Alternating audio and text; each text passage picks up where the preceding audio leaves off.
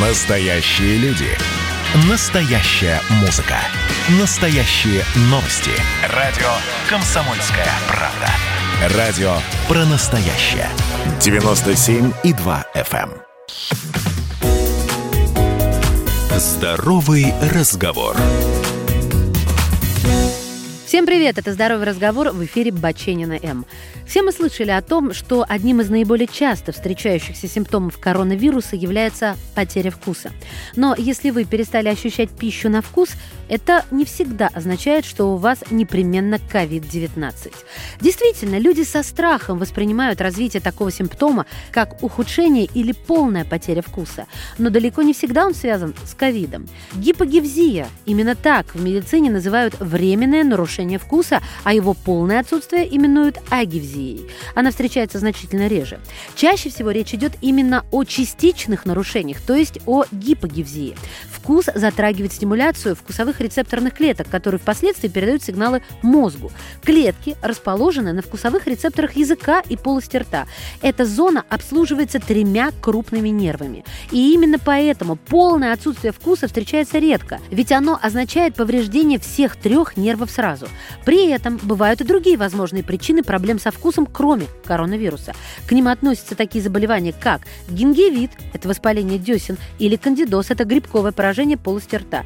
Из-за этих болезней происходит изменение химического состава слюны и слизистой вокруг вкусовых рецепторов, что снижает их чувствительность. Есть еще болезнь Шигрена. Это воспалительное расстройство иммунной системы, которое вызывает сухость глаз и рта. При нем также может произойти закрытие вкусовых пор, через которые молекулы попадают к вкусовым рецепторам.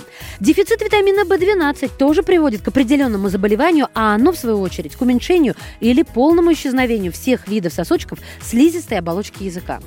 А еще существует целая группа лекарств, которые влияют на вкус, включая ингибиторы для лечения гипертонии. В некоторых случаях причиной может стать дефицит минерала цинка. Но так как известные вирусологи считают, что так называемая вторая волна будет более жесткой, чем была весной, то считаю нужным напомнить симптомы, на которые действительно стоит обратить внимание. Итак, напоминаю, до 90% заразившихся коронавирусом болеют в легкой форме и должны лечиться дома. Но появление некоторых симптомов – это знак тяжелого течения инфекции, когда необходимо вызывать скорую помощь. Один из таких симптомов – сильная отдышка. При коронавирусе одышка появляется в период с 4 по 8 день. Если она умеренная, не мешает разговаривать и позволяет свободно подняться на два лестничных пролета, значительной угрозы организму нет. Помните, если одышка появляется на второй-третий день от первых симптомов, таких как повышение температуры и кашель, и она ограничивает физическую активность и возникает даже при небольшой нагрузке или в состоянии покоя, это всегда серьезно. Есть и другие симптомы, которые говорят о необходимости медицинского вмешательства. Итак, запоминайте. Обезвоживание, резкое мочеиспускание, заторможенность, сонливость, апатия, постоянная температура выше 38, спутанность мыслей. Высокий риск появления всех этих тяжелых симптомов свойственен людям старше 65, заядлым курильщикам, а также людям, которые имеют диабет, ожирение, хронические заболевания сердца, почек, легких и печени – так что следите за собой, тем более в сезон ОРВИ и гриппа. Если здоровы, у вас есть еще время привиться от гриппа и берегите себя. Ваша Маша. И, внимание, хороший совет. Курение, высокое кровяное давление и повышенный уровень холестерина в крови – это основные факторы риска сердечных заболеваний.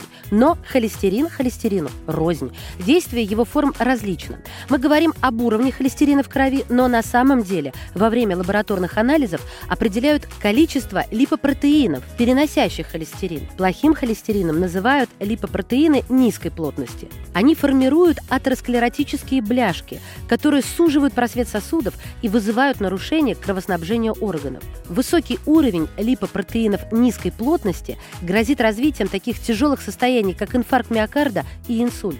Понижать уровень плохого холестерина помогает дибикор. Его действующее вещество, попадая в организм, соединяется с холестерином и выводит его из организма в виде желчных кислот. Улучшая обмен веществ, Дибикор помогает нормализовывать уровень холестерина. Просто запомните – Дибикор. Имеются противопоказания. Проконсультируйтесь у специалиста. Здоровый разговор.